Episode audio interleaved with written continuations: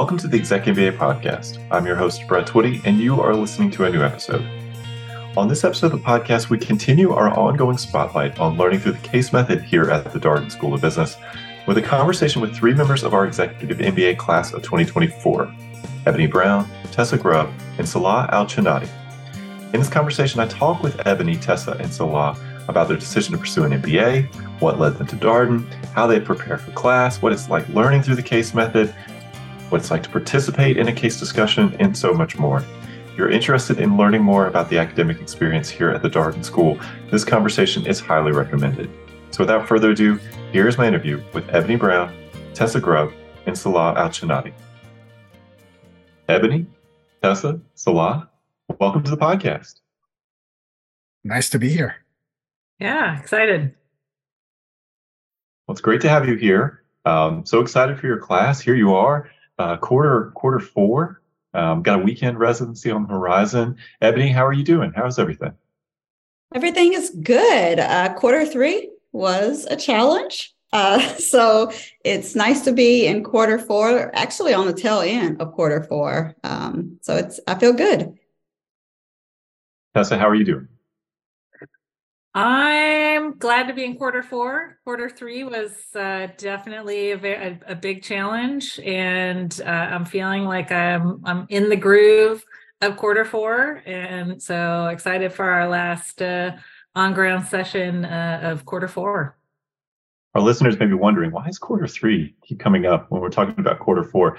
Well, quarter three students typically take finance and accounting at the same time, which for many of our students, that's a pretty challenging lineup. And quarter three is just a little bit shorter than the other quarters, too. That's the other thing. So it's compressed. So you're doing a lot. So it's finance, accounting, and leadership communication. Uh, here they are now, now in quarter four, different lineup of, of courses. Um, and so every quarter, every couple months, you get new classes here. So it's one of the, one of the benefits. Salah, how are you doing? I'm doing well. I can't believe it is quarter four. Uh, I, I feel I feel like every single time I talk to people, it's like another weekend OGR's gone by, another quarter's gone by, and you start to lose track of time. Um, both good and bad, I guess. We're enjoying it, but it's also kind of nuts. Yeah, you're packing a lot in. Um, but you know, you think about it, you have 20 weekend residencies over the course of the program. Y'all are already, I guess, roughly seven weekend residencies into the program. I mean, that's amazing um, approaching the midpoint. And so I'm looking forward to the midpoint celebration, the mid program celebration, which will be um, over the summer. So that, that's a great, great time. So um, we're going to talk about the case method and learning through the case method today. But before we get there, I want our listeners just to learn a little bit more about you and your respective stories. So Tessa, uh, come to you first with this question. Tell us more about you. Who are you and what's your background? Okay, uh, so I am a software project manager um, right now. I spent my early career in education. So I was a uh, middle and high school teacher uh, on and off for about 20 years. Uh, my husband was active duty military, so we moved all over the world. Um, and I did a career shift back in 2014 into the IT space, which I've thoroughly enjoyed.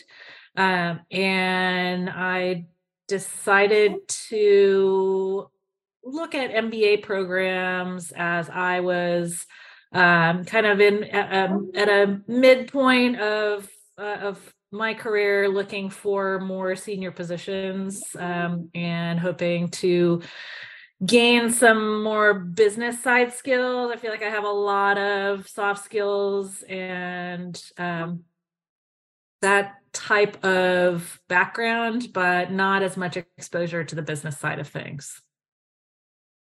And Salah, tell us more about you. Who are you and what's your background?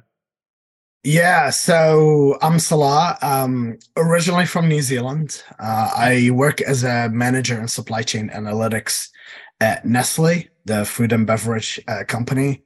Uh, no, we no longer make chocolate. Everybody asks me that question. Um, uh, but I, I represent um, the analytics side across all of USA. Uh, um, so that's who I support. Um, how I ended up here, um, actually, I've, I've you know started my education and career in New Zealand. I've worked in Australia and I moved. I moved for love um, to the USA. So I moved uh, because my wife is American. Um, funny enough, she is a U- UVA alum. Um, she always says she had the you know a factor in terms of picking Darden. Um, but you know, as somebody who moves countries, um, getting an MBA was a no-brainer. Um, on one side, it's a good way to accelerate your education and business, but also it helps you, you know, acclimate to a new uh, business climate or environment. The U.S. operates very differently to where I'm from. Um, and I didn't really know anyone. So if you want to build a professional network really fast, what a great way to have 135 in one go. Uh, and that's, you know, um, you know, people like Eboni and, and Tessa doing the program with me. Excellent. All right, Eboni, coming to you, same question. Uh, tell us more about you. Who are you and what's your background? Yeah, so born and raised in St. Louis, Missouri. Uh, Virginia came became home in 2012. We just decided we wanted something new and we had never visited. So we sold everything and drove up and we've never left. um, so I spent a bulk of my professional journey as a scientist for a pharmaceutical uh, company. And then around 2011, 2012, I made the switch because I wanted to engage with humans. Um, as a scientist, you don't get a lot of that. So made the switch to um, a role that allowed me to do continuous improvement and just talk to people. Uh, so I've bounced around from continuous improvement to digital transformations at AARP to just before starting Darden at a startup where we focused on software integrations for the government. So here I am. How did you get interested in pursuing an MBA? Well, I'll tell you, um, being a scientist, there's more PhDs than MBA, so I wasn't really surrounded. But no matter which role I was in, I always felt that I can do more. And I didn't know what more felt like. So just talking to people get in these relationships i said well maybe an mba is is where i need to be. There are definitely pieces of the business side. So what tessa mentioned uh, that i was missing being a scientist right? We don't really focus on accounting or finance. So there were some pieces that i really needed to dig deeper on and i realized that the mba was that path. And so i set forth and here i am well, let's talk more about your experience thus far. You're in the first year of the program. As noted, you're in quarter four, the second half of quarter four. Um, Salah, what's been uh, what's been your experience here at Darden? Any adjustments for you? Where do I start? I mean, as a foreigner, everything is an adjustment. Um, I would say uh, the the probably the biggest adjustment which everybody feels is uh, what have we signed up for? Uh, an executive MBA program where you're a full time student and a full time employee, or if you're an entrepreneur, you have a full time business um, you're running. Um, you know, coming into the program, I thought my time time management skills was really good this really tests it. Um, and I think that has been probably the biggest adjustment. Um, and I'd say just managing your energy levels, you know, throughout the days, throughout the weekend, um, the weekend, and especially in OGR, you know, Friday, Saturday, Sunday, class after class after class. Um, you know, uh, that's that's a that's a big part. And you know, Darden feeds us very well which helps. Uh, so we never go hungry for sure. Um, so yeah, so that that has been probably the biggest adjustment, that time and energy management. Yeah, I'll say from the admissions end, it's the hardest thing to prepare students for because we could say a number, but it sounds very abstract until you're in it, you're going through the program, you're figuring out how to make all these things work uh, together. And every every week's a new week, every day maybe a new day, every quarter is its own challenge, as we talked about moving from quarter three to quarter four. Um, so, you know, you're constantly improvising, you're constantly figuring out uh, what works for you and, and, your family and all the other stakeholders in your life. So, um, Eboni, how about how about for you? How's your first year going? What have been the adjustments for you? Yeah, same um, as Salah. It's been more managing time. I think for executives, we have, you know, this growing career, we have families, we have extracurricular activities, and then we bring Darden into the picture and we're like, what is happening? I remember our first residency in Charlottesville. We like everybody's a stranger, right? My hands were sweating. I didn't know what to expect. but here I am sitting in a room with other people who are just as nervous as I am. Um, but just figuring out how to manage that, taking the Darden experience and making it your own, because not every experience is going to be for everybody, right? Like some people want to get, you know, the highest grade possible, and some people want to focus on relationships. So just trying to understand what you want your experience to be and then managing that throughout the weeks. I love that advice. You know, making being very clear about your goals, what you want to get out of this, and really putting your energy to the last point, putting your energy towards those goals. It's very, very important when you have a limited amount of time and a lot going on. So, Tessa, how about for you? Uh, what's been the adjustment for you here in your first year? Yeah, it's it has definitely been uh, a, a change going back to school. I think you know many of us have been out of school for some time. Uh, I know there are a few folks who have been through a lot of postgraduate education, but uh, but not everybody. And so adding um, you know adding a an MBA program on top of your regular life.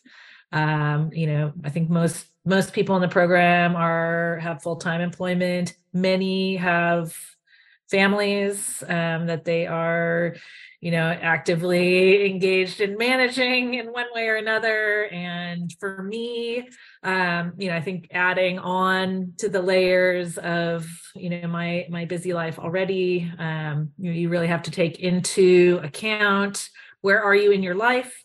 Is this a good time um, for you to work 21 months of uh, pretty you know focused intentional learning into what's already going on in your life. And um, so and, and i really like the point um, that Eboni made you know deciding what you want to get out of the mba program is really important. And understanding how much of your effort are you going to put into building relationships with your fellow classmates?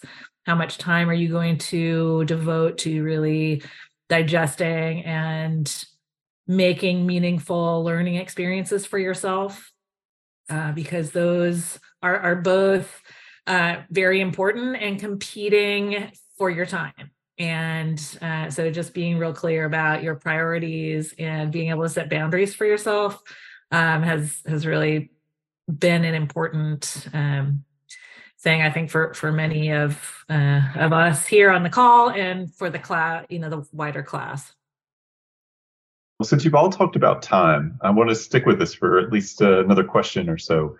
Um, just talk about what's been your approach to your schoolwork here in this first uh, first year. You know, how have you managed this? Do you do a lot on just a couple days? Do you spread it out over the course of the week?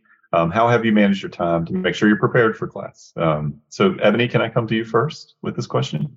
Sure, sure. So I will tell you my approach has shifted from quarter one to quarter four. Quarter one, I tried to do it all. I tried to do something every day. And then over time, I felt myself losing energy for the other things in my life. So I am a mommy and a wife and so there's a lot of responsibility that comes with that. And i you know they're huge supporters and i couldn't let them down. So that meant it was less time for me to do things like sleep and eat. Uh, so i had to figure that balance out because all things were important. Um, so what i do now thankfully i have an amazing learning team um, so, Learning Team One, huge shout out. We've come up with a process where we divide and conquer the caseload. Um, so, everybody gets assigned. We take one or two cases and, you know, go through the reading, do a high level uh, overview of it, and then answer the facilitating questions. Then we meet once a week to kind of go through those. On the weeks where we have on ground residencies like this week, we'll meet on typical days that we would have uh, our virtual classes. So this week we'll meet twice. Uh, because those times are already geared towards Darden anyway. So that's been a big help for managing time. Instead of you feeling like you have to do it all, you really lean into that learning team um, and you know use their expertise to help you get through some of that so for folks who are wondering, learning team's a five to six person team that's assigned to every student in, in any of our programs. Honestly, full-time MBA, part-time MBA, executive MBA students, all assigned a learning team. And for executive MBA students, we announce the learning teams typically a couple weeks prior to the start of the school year to give you a chance to get to know each other before LR1 because you will have class uh, during during LR1. Um, Tessa, what's been your approach uh, to managing your time here in the first year of the program? Yeah, I think like Eboni, my my tactics have shifted a little bit um, and they shift quarter to quarter based on the complexity of material my comfort level with the topic in general and uh, you know understanding that maybe some of the quantitative classes might require a little more preparation on on my end at least. Um, so depending on how that workload uh, is is kind of you know for that particular quarter.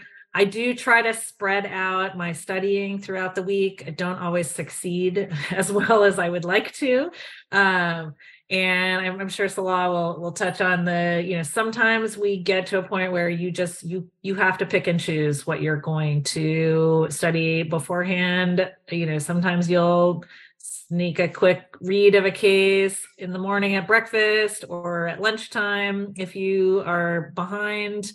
Um, but, uh, you know, again, it's that prioritizing your life, your school, your all, all those other priorities in your life and, um, you know, making making those decisions about how you can best handle the material. And so for me, I do try to kind of space it out.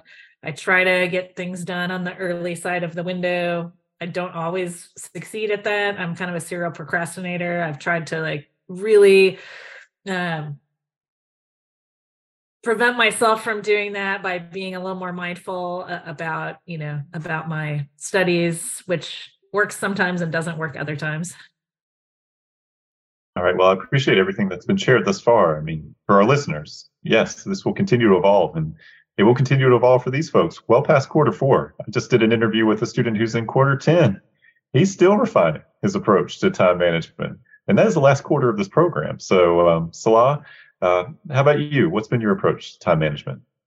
Um, no, like you can't have one plan and no plan is the same. Um, I liked what both Eboni and Tessa touched on. Uh, you know, plans have shifted from when we started in LR1 to now quarter four. Every quarter, you tackle it um, differently. Um, for me personally, every week has been different. You know, originally I started out with, you know, like for example, you know, Monday nights and Wednesday nights are like my study night because this class on Tuesday and Thursday.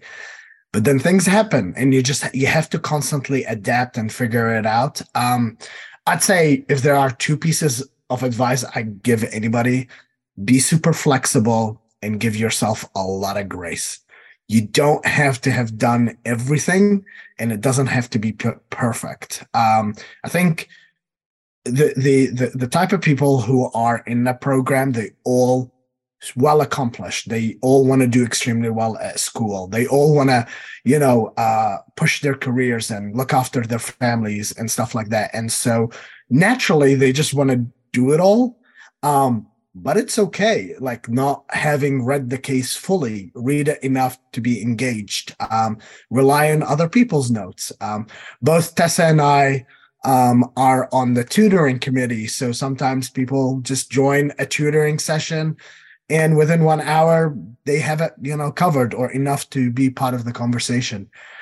I, it really comes down to the person what they have going on. I mean, people have had kids, um, you know, straight in the program, promotions, changed jobs, bought homes. Like it's it's a it's always a dynamic lifestyle. So I think the approach needs to be dynamic and and the biggest part I would say be flexible and give yourself a lot of grace. Um, and learning team helps. Mine is fantastic. So shout out to learning team four because they, they don't want me to forget them as well. I'll have to give a shout out to my learning team too, who I I adore, uh, and that's Learning Team Six. So I don't don't want to uh, let let uh, everybody else get a shout out, and uh, I don't do my part. Appreciate that. Learning Team One, Four, and Six, all represented here uh, on this conversation. I want to transition to talk about how you are learning here at Darden because I think that's also part of the adjustment for students. Most people are much more used to the lecture didactic. The faculty member walks in, maybe got some PowerPoint slides, going to talk to you about what you need to know, maybe read a textbook, somebody asks you to kind of regurgitate things on an exam. That is not the learning experience here at Darden. You are learning through the case method. And so, Tessa, I, I wonder, how do you explain uh, this learning experience to people who are curious about your Darden experience, maybe heard something about the case method, don't know much about it, and just want to know more? How do you explain it? So for me, the case method is um, a couple of things. One is exposing yourself to material before you meet with a subject matter expert, your professor, about that material. And that really does throw some people off that you have to do some work to try to understand, to engage with your learning team, and really do some thought and attempt to really grasp the material and come to class ready to engage about the material, not to have the professor fill your mind full of interesting facts. Uh, so the the case method really is, you know, struggle, struggle, struggle, try it, and then go and engage and get your professor's input as well as input from your 60 some odd other classmates uh, in your section and come to a much better understanding um, having brought in rich experiences from both the professor and our peers. Well, what do you highlight uh, about this learning experience when folks ask you, what's the case method all about? Yeah, so uh, um, I cheated a little bit. I was actually exposed to the case mes- method the first year of undergrad in New Zealand. Um, I participated in the management consulting club that uses the case method, and they use cases, you know, written by um, numerous business schools. Um, so I knew about it, and I and it was very like very different which was very intriguing. But I, at the time, I always knew it as just something that maybe like a student club used. I never thought about it as something that this is a way of learning. So when I discovered that Darden did it, it was it was a no brainer um, uh, to join. Uh, you know, to join the school. Um, basically, the case method is you know it could range from you know as short as like three to five pages to as long as thirty pages. Uh, capturing you know an organization or a business that is going through uh, um, a pivot a pivotal moment through their um their organization you know it could be they're transforming or they're selling a portion of their business or they're entering a new market and so the content in the case itself could lever you know leverage financial information or historical information and timeline and and decision making. And what makes it fascinating is because you've got exec students in the class who come from different backgrounds, different companies, different functions, different geographies. You're to have 60 odd, you know, or if you talk to the other section, 130 plus different opinions about what's going on. Um, and so compared to a lecture where, like Tessa said, a subject matter expert teaching you that content, you actually have 130 plus the professor giving you different perspectives of that specific situation. Um, and depending on the person's background, I've heard so many people referencing their current companies or uh, past companies or what they're working on that was more enriching than the case itself. But what the case um, does, it, it triggers it. So, really, what I found for me is I come at the case based on my uh my skill set and my my like my strengths and that ends up being what I contribute to the class. And I keep, you know, my ears open and engaged to hear other people's perspectives that are not necessarily uh, my skill set. Like, for example, marketing, or um, uh, you know, if it's like in the medical field, um, that that's where I feel like it increases my knowledge um, uh, around the case. Eboni, how about you? Uh, how do you explain the case method, or what would you want to highlight about this learning experience for folks who don't know too much about it? Yeah, so adding to what both Tessa and Salah mentioned, you can think of it as having this professor, but also just a facilitator. They're not there to teach you. Uh, you're actually learning from your colleagues. So even if it's a profession or an industry that you're familiar with, perhaps your experience is different from another person's like so you're able to just sit in this classroom with these 60 70 people and just hear just different thoughts or how they thought it would be. And then you're able to just have these back and forth conversations with the professor there as a facilitator. Um, it's kind of interesting because instead of having someone at the head of the class talking to you and like you say the powerpoint it's like this experience, what we're about to learn, is going to be totally different than like even section B. Um, so from section to section, it differs because the class itself differs. So that's what I would highlight. Like it's just an opportunity to learn from the people that you sit with every day. That's, I really appreciate your points. I think for executive MBA students, you know, the, one of the great benefits of the program is, and this is true for any Darden student, it's just the mix of people in the classroom, right? The where they're coming from, what they've seen, what they've experienced thus far. The case method creates, as noted here, just tremendous opportunity for that to come into the conversation to shape uh, your own own learning. People ask us all the time, how do how does the case method stay current? How do how does the cases stay current? And like, well, the faculty are constantly writing new cases but your classmates are bringing tons of stuff with them into the classroom. They're seeing every day at their at their company. So, um, what's it been like, uh, Salah, to learn more quantitative courses? So we get a lot of questions about you do accounting through the case method, this kind of thing. Um, what would you want to share? Yeah, so um, I come from an accounting and finance uh, background, so the quantitative uh, part was, you know, for me easier to understand than everyone else.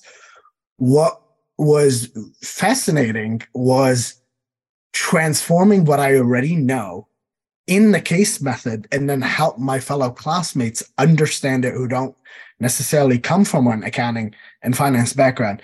But I'll tell you, like I said, I'm a foreigner the US does things very differently, even in accounting. So it has been a learning for me, uh, you know, from US GAAP to, you know, how they report certain things or what are certain things uh, prioritized, or even like there's some taxes involved in, in the decision making. It's also very different. So even though I came from a quantitative background, doesn't necessarily mean I knew how to solve um, um, the the problems uh, straight away.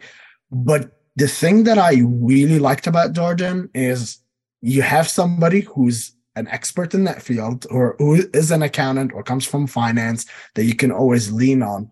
But it's just people's just openness to just give it a go and and try. And we've had many situations, whether it's within the learning team, connecting with other people, or like I said, the tutoring sessions or study sessions, we start to compare notes. You know, it's like, how did you approach that problem? Oh, I didn't think about this. How do you take that assumption into play? Um, and also the best part is, you know, your professors are with you all the time, not just inside class, but outside class as well during lunches and breakfast. So you, so they're super approachable to ask them these types of questions.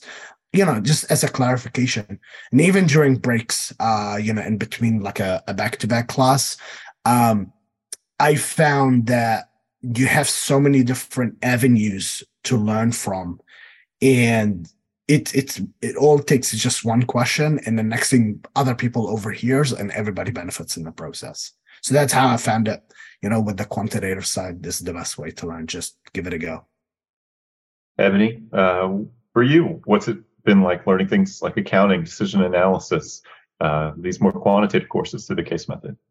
Yeah, so I am the opposite of Salah. I did not have a background in accounting and finance. So for me, um, it was a bit more challenging. I was one of the ones leaning on the Salahs um, in the classroom to, you know, break it down. Like, tell me what you're saying, but break it down to a level where it's just normal, everyday to day life. And then I was able to grasp it. Um, and as Salah mentioned, if there were additional questions, you can reach out to the professors. Like it's not like they're not there; they want to see you succeed. Um, so sometimes just breaking things down in a in a format that's easier to understand from a person. I mean, you would think scientists, quant, but no, accounting and finance was not part of the scientific field. So it's been interesting. And people may wonder, like, how do you take a quant class through the case methodology? Um, but it's really simple. I mean, because again, you're having these conversations and you're able to, to make real day to day connections with it. So it makes it super easy to understand. I'm not saying it's not going to be challenging. You will have your challenges, but at least you're able to understand and appreciate the why behind it and how it impacts businesses and like the global scene. Um, so it's been it's been interesting, um, fun and challenging at the same time. Yeah, I think it was mentioned before, but the case, it's a story, has a protagonist. It sets up typically a decision that has to be made. And so what you're discussing in class is, well, what decision should we make and why? So it's this managerial lens. I think sometimes people think about things like accounting and finance and they think, oh gosh, it's going to be super technical. I think the faculty, as I've heard them talk about it, yes, there's a technical component to it, but they're always trying to pull students back, think about the big picture, the decision uh, that's here. Um, Tessa, what would you want to highlight about learning uh, these more quantitative topics through the case method. So, so one of the things I was going to touch on was just just that the idea from the case method, uh, understanding that you know accounting and finance and decision analysis doesn't happen in a vacuum, right? You might know. I mean, some people might be really good at running a spreadsheet or, uh, you know, the the the what to put in what cell. And you know how to debit and credit things in an accounting in books. But that's not the focus of what we're doing here.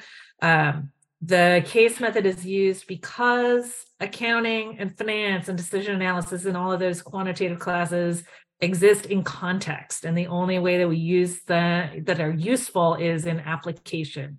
And so being able to use those skills to solve a real world problem or provide some insight to uh, you know your executives um, those are the questions that we're asking in the case method and we're using those specific examples to find our way to potential solutions to those problems. And um, also as you mentioned brett the the focus is not so much on the mechanics of finance and the mechanics of accounting. It is on how those tools are applied in business situations, what information can we get out of those, and um, really the intuition and high level understanding from uh, somebody who might use those resources to inform your decisions rather than in a you know trying to get us to a subject matter expertise position. And and i want to add one thing. You know i know we always talk about quantitative classes are being cha- like challenging.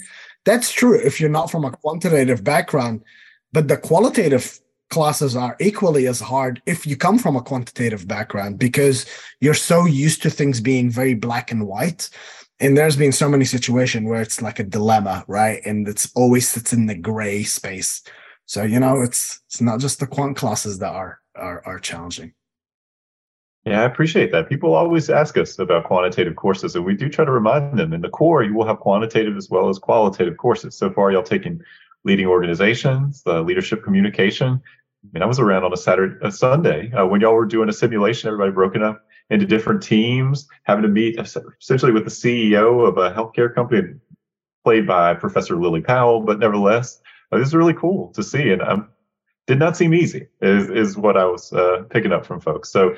Um, quickly, I'm here. I'm, I'm curious, um, Eboni. Do you have a favorite case that you've read so far, a discussion that you particularly enjoyed? I think people always enjoy stories. So I wonder if there's something that jumps out from your first few quarters here. Yeah, actually, the one that sticks out the most is the Trader Joe's one. um, because it was so close to home, like we've all been to at least one Trader Joe's or at least heard about it, right? But then to read a case about how it got to where it is and kind of their strategy around maintaining that that customer focus. I thought it was really interesting and it made me think about Trader Joe's a little bit differently. So that was my favorite so far. That's I know it can be hard to pick one one case, but is there a conversation or case that you've read here in the first few quarters that jumps out to you? Boy, uh, yeah, I mean, there have just been really interesting cases. I think around every corner. uh, I I was really intrigued by some readings that we've done on uh, Uber. So looking at some of the organizational challenges that Uber faced um, in terms of its leadership and the changes that they've had to make in order to um, really create a better corporate culture. Uh, so that that has been, I think, some some really interesting conversation generated from from that case for sure. And if our listeners uh, have noticed, you've both talked about two very different companies thus far. So one of the benefits of the case method, of course, is that you're getting to learn about lots of different industries, lots of different uh, companies as well. Salah, is there a favorite case or discussion you particularly enjoy? Yeah, so for me, it was actually Dan Murphy's classes about the Federal Reserve um, and the decisions it was making during the COVID pandemic.